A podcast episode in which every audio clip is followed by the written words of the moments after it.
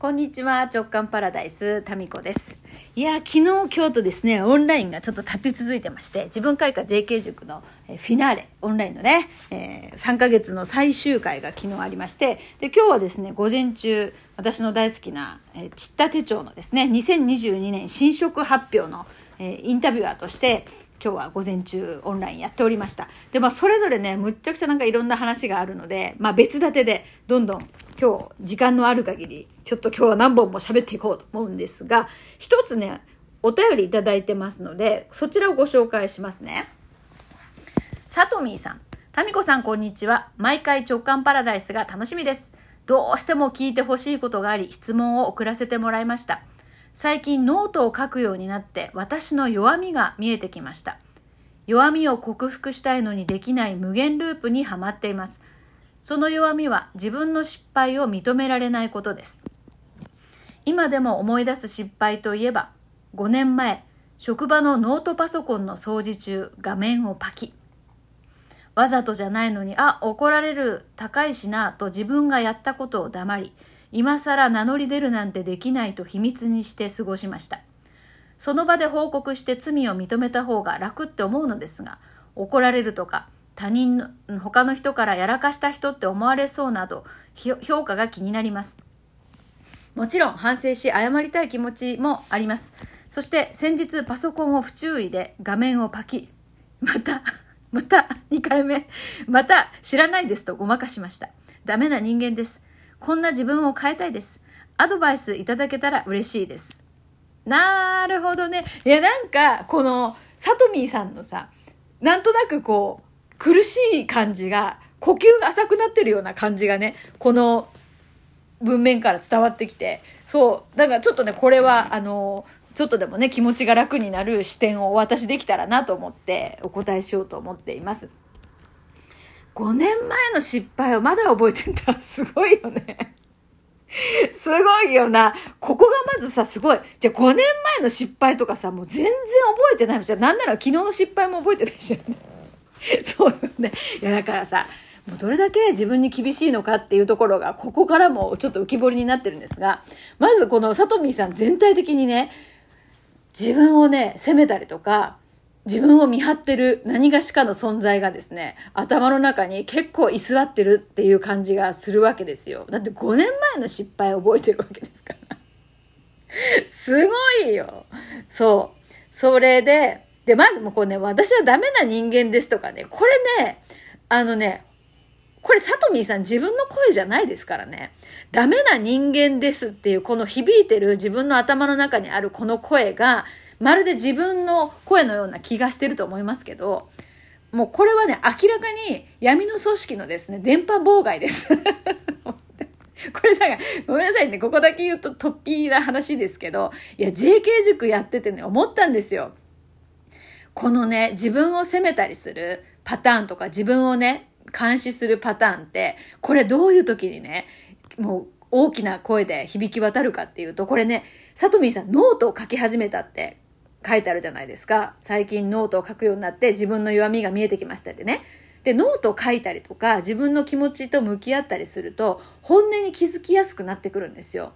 そうして本音ってこう、なんていうかハートとかさ、腹から湧き上がってくるような感じの方が本音じゃないです。本音だと思うんですね。で、その本音が出てくると、漏れなくですね、この本音が自分の意識に上るのを妨害する闇の組織の電波妨害っていうのがあるんですね。まあ、あると、ちょっと付き合ってください、この話に。あるとしましょう。そうね、その電波妨害っていうのが、大体ですね、パターンが似てるんですね。で、お前はダメなやつだ。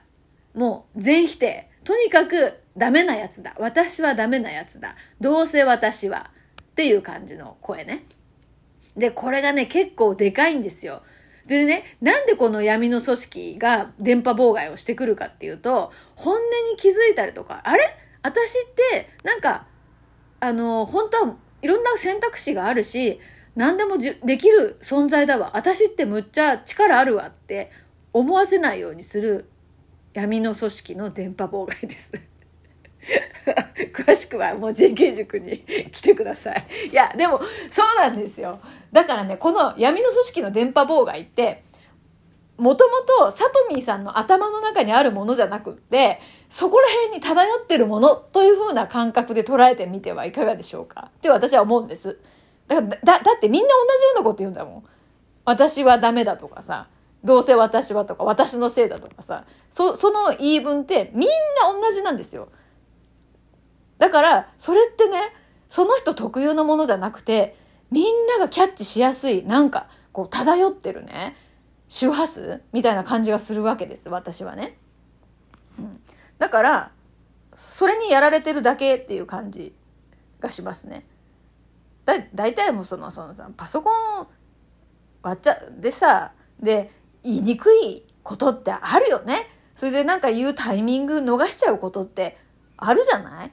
いいんじゃない？別に。まず、まずよ。だからまずこの感じを自分に、な、なんとか、眼差しを向けてほしいっていうか、そんなこともあるよねって、ダメな人間とかじゃないんですよ。で、これを採用しちゃってるわけですよ。その闇の軍団の電波妨害を、ま、なんかそのまんま、こう、ふらーって、それを採用しちゃってる状態が今なんですよ。そんなことないですから。まずダメな人間とかじゃないから、それも電波妨害にまんまとやられてるっていう、ただそれだけの話です。で、えっ、と、私の弱みが見えてきました。弱みをね、克服とかもまたさ、もっと良くなんなきゃいけない今のまんまじゃダメなんだから、もっと良くなんなきゃいけない。これも、あの闇の謎の組織の電波妨害です。もうそういうのあるってことにしても話がさ、おかしくなるから。いや、もうおかしな話してるけどね。いや、でも、ほんとそう、そういう視点でちょっと捉えてみてくださいよ。だから、自分が言ってんじゃなくって、そういう電波妨害に合ってるっていう風に見てみてくださいよ。そしたら、それに気づくだけでね、晴れって。あ、私なんか、なんてことを自分、自分様に、なんてことを言ってたんだって気づくはずなんですよね。で、そこからが、このノートを書いて本音が出やすくなってくるんですよね。なんか克服しなければいけない。だからね、今のままじゃダメだっていう考え方と、えー、なんかお前はダメだ。だからお前は今のままではダメな存在だ。まあ私は今のままではダメな、ダメなんだとか、もっと早く、もっとよりよくっていう、このなんか書き立てられるような、とにかく今の自分じゃダメだみたいな、そういう声、自分の中で聞こえている声っていうのは、どこかに向かわせますよね、闇雲に。で、どこかに闇雲に向かうってことは、今ここを感じられないっていうことになるんですよ。そうするとね、人って本当に幸福感を味わえなくなっちゃうんですよ。もうね、どこにも行かなくていいし、今のままじゃダメとか全然ないんですよ。今のままで全然良くて、なんかしなきゃいけないとか、どっかに向かわなきゃいけないとかが、まずね、それは闇の組織の電波妨害に、ただフラってなってるだけなんですよ。で、それにね、アンテナを、向けちゃダメなんですよ。アンテナを向けるべきは自分のね、ハートなんですよね。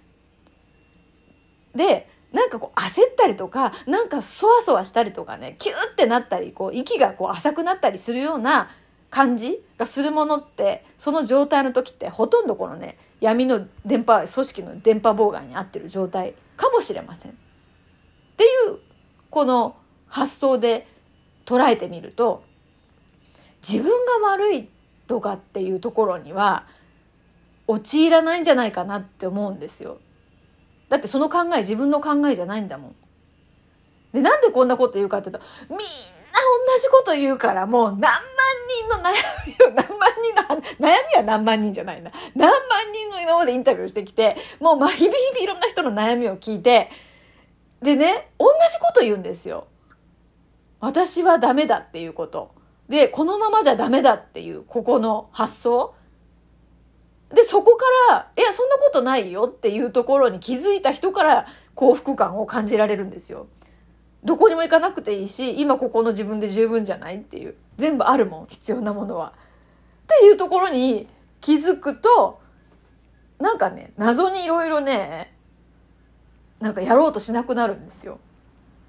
だって、謎にいろいろやったとしても、自分のこうこう何頭の中に響いている声が「お前はダメだ」もっと頑張らなきゃいけないっていう声がずっと響いてたら、どこに行ったってそうなるから、例えばこの例でいくと、ね、あの、割っちゃってすいませんって謝ってなんかしたとしても、その声は響いてるんですよ、頭の中で。